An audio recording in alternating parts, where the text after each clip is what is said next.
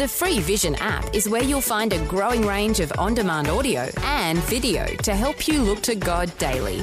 Search Vision Christian Media in your App Store. Life, culture, and current events from a biblical perspective. 2020 with Neil Johnson on Vision.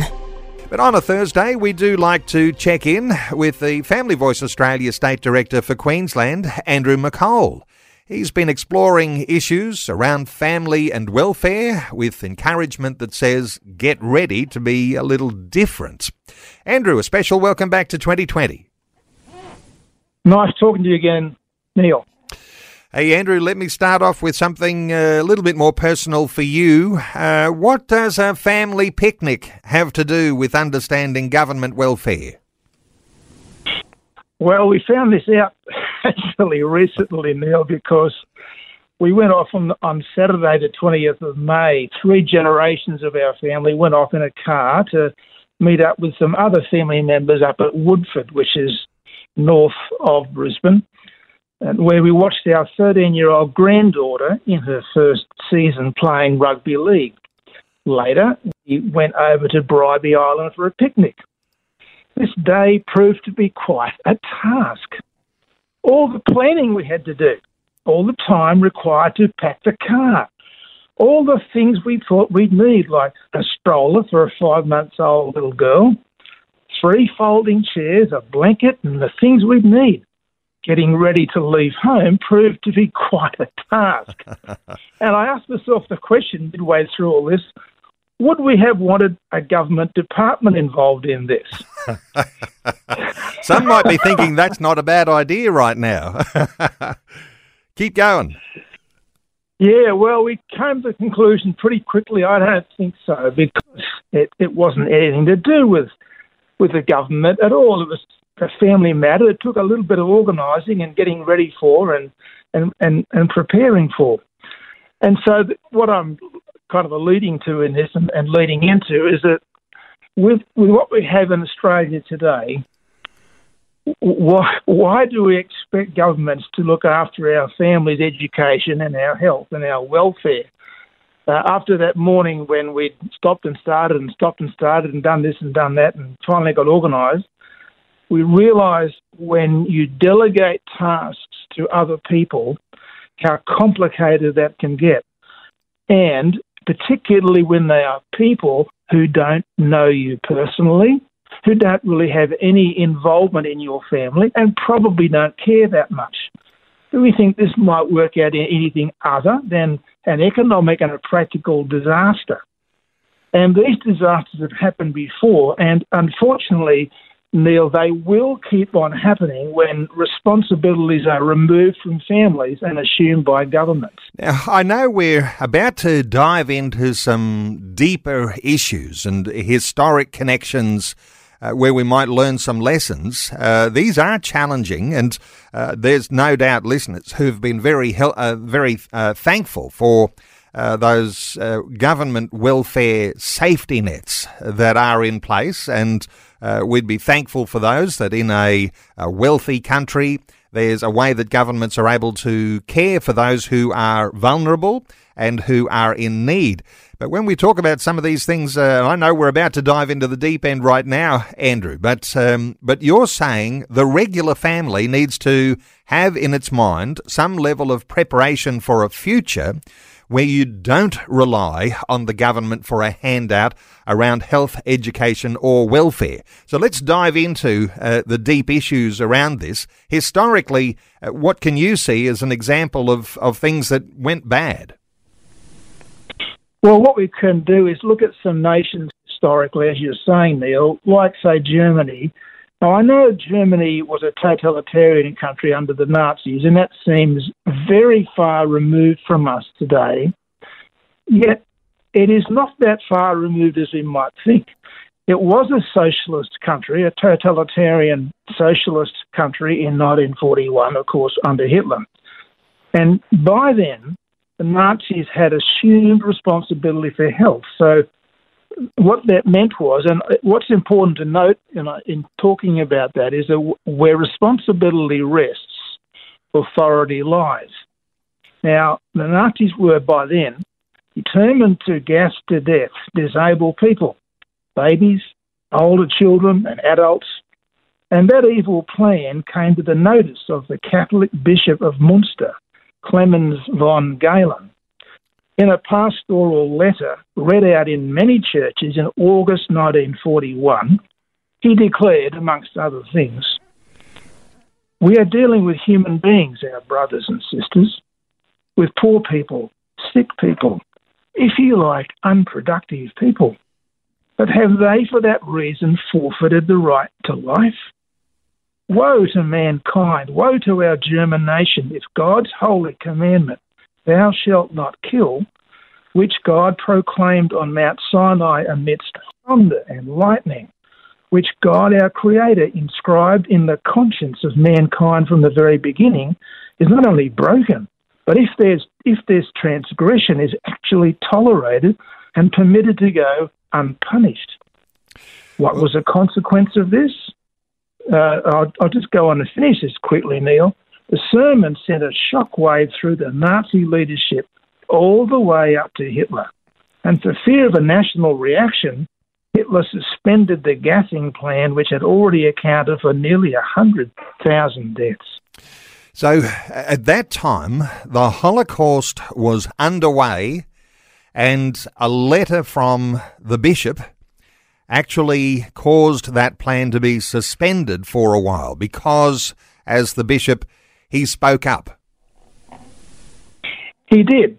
He spoke up very plainly, he spoke up very forcibly, and the most important part about how he spoke up, Neil, is that he spoke up biblically, quoting from the Ten Commandments, quoting from what had happened in Bible times on Sinai, and and it, it shook the nation. It certainly shook the Nazis. And I might add that Hitler later said I am quite sure that a man like Bishop von Galen knows that after the war, I shall exact retribution down to the last farthing. And if he does not succeed in getting himself transferred in the meanwhile to the Collegium Germanicum in Rome, he may be assured that in the balancing of the accounts, no T will remain uncrossed and no I undotted. So there's something uh, of the heart of the dictator who expects everyone to bow the knee. And so when the church leader speaks up, uh, even uh, that's obviously recorded in some historic documentation uh, of his uh, expectation that there'd be retribution down to the last farthing. He was going to hold the church accountable for standing against uh, he, as uh, the Führer was uh, planning for the for the Jewish people. So, uh, how does the analysis of all this uh, look uh, from various ones who've who've looked at these sorts of thoughts and looked at these reactions? Well, there was a a a scholar by the name of Helen Fein, F E I N, who analysed what happened in 22 states or regions occupied by or allied to Nazi Germany. She wrote that church resistance was the most important single factor in blocking official state collaboration with Nazi Holocaust policies. The majority of Jews evaded deportation in every state occupied by or allied with Germany in which the head of the dominant church spoke out publicly against deportation before or as soon as it began. The lesson is that civilized society rests upon civic discipline and humane responsibility. Civilization depends heavily on the conduct and the leadership of its elites. Unquote. Well, we might hope that our national church leaders uh, have their ways of speaking into government policy around all of these issues as they are developing now uh, from our Australian context. Because as you say, uh, while this is a little bit far removed, talking about Nazi Germany, some of the similar sorts of things in the development of the way that the Nazis conducted themselves and the atrocities of that time uh, could easily uh, creep into societies anywhere around the world. Uh, so uh, it's church leaders who speak up, but also it's Christian believers who are not going to be quiet when it comes to these things. Uh, what do you say to ordinary individuals who have an opportunity to speak? Well, these are the things that challenge us, and they challenge us to our core because we understand how much our community uh, depends ultimately on what we say and what we do. Now, I happen to know of a, uh, a very delightful Seventh day Adventist lady. She's a mother and a grandmother by the name of Barbara O'Neill. Barbara's a nurse, and she's been a public speaker on matters of health, including diet and exercise, for many years, and I've heard her speak. In 2018, she was called before the New South Wales Health Care Complaints Commission, or the HCCC. The three individuals who logged complaints against her had never met her or heard her speak, and she was not found guilty of anything, but she was banned for life from speaking on health publicly in Australia. Why? I don't know.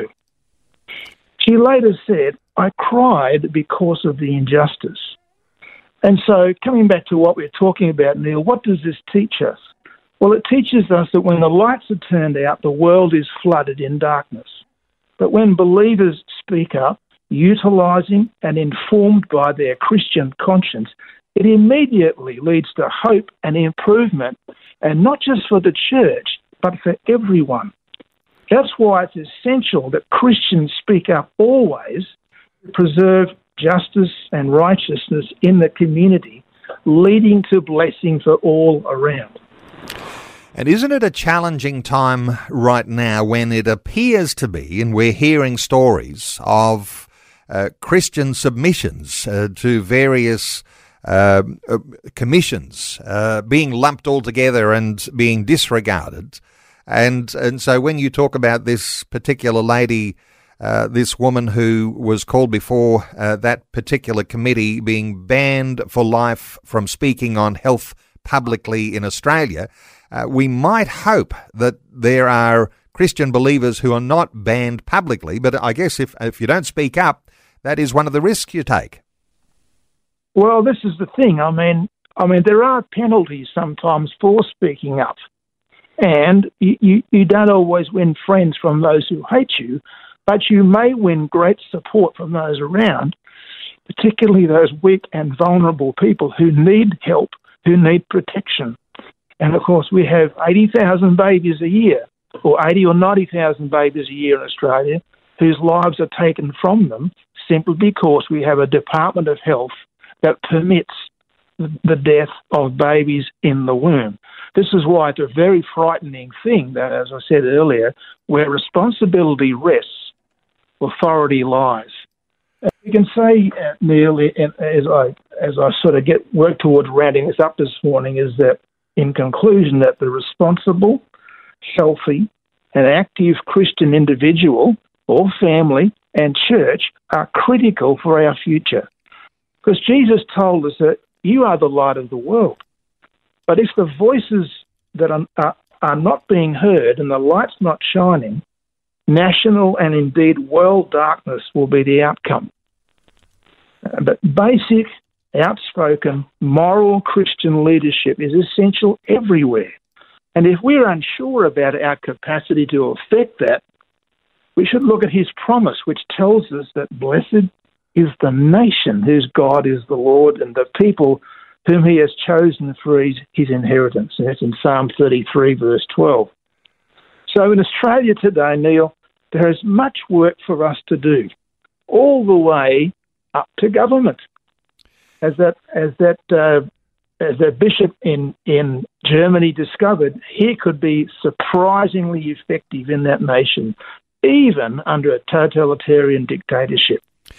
And Andrew, I imagine that when we are uh, ordinary citizens, uh, we might think, well, isn't it just off the cuff remarks that somehow make a difference? But my suspicion is that the remarks that make a difference are those considered and intentional. outspoken remarks, uh, those ones that have put thought into what they need to say, those ones that will take advantage of the opportunity to respond uh, when there are surveys and commissions that are calling for submissions. Uh, these are the sorts of things I imagine that there needs to be a lot more work in from people in ordinary communities all around Australia. Well, that is true, and all of those those submissions to to government departments and to ministers are vital, so that they they actually hear from Christians. I had the privilege last week of going and seeing a shadow minister in the Queensland government, and because I wanted to bring some things to her attention. Fortunately, she was aware of them. Fortunately, she knows what is is what I was looking at, and fortunately, she was very supportive of what I was encouraging her in it, and, and really uh, suggested that she will be very keen on, on changing the policy of that particular department if and maybe when she gets into Parliament in Queensland, which could be in October next year.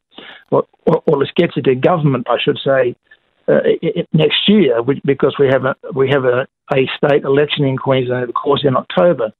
So, but so it's all of those things that those careful, well written submissions and it's just being willing to talk to people openly about what are the implications of the gospel.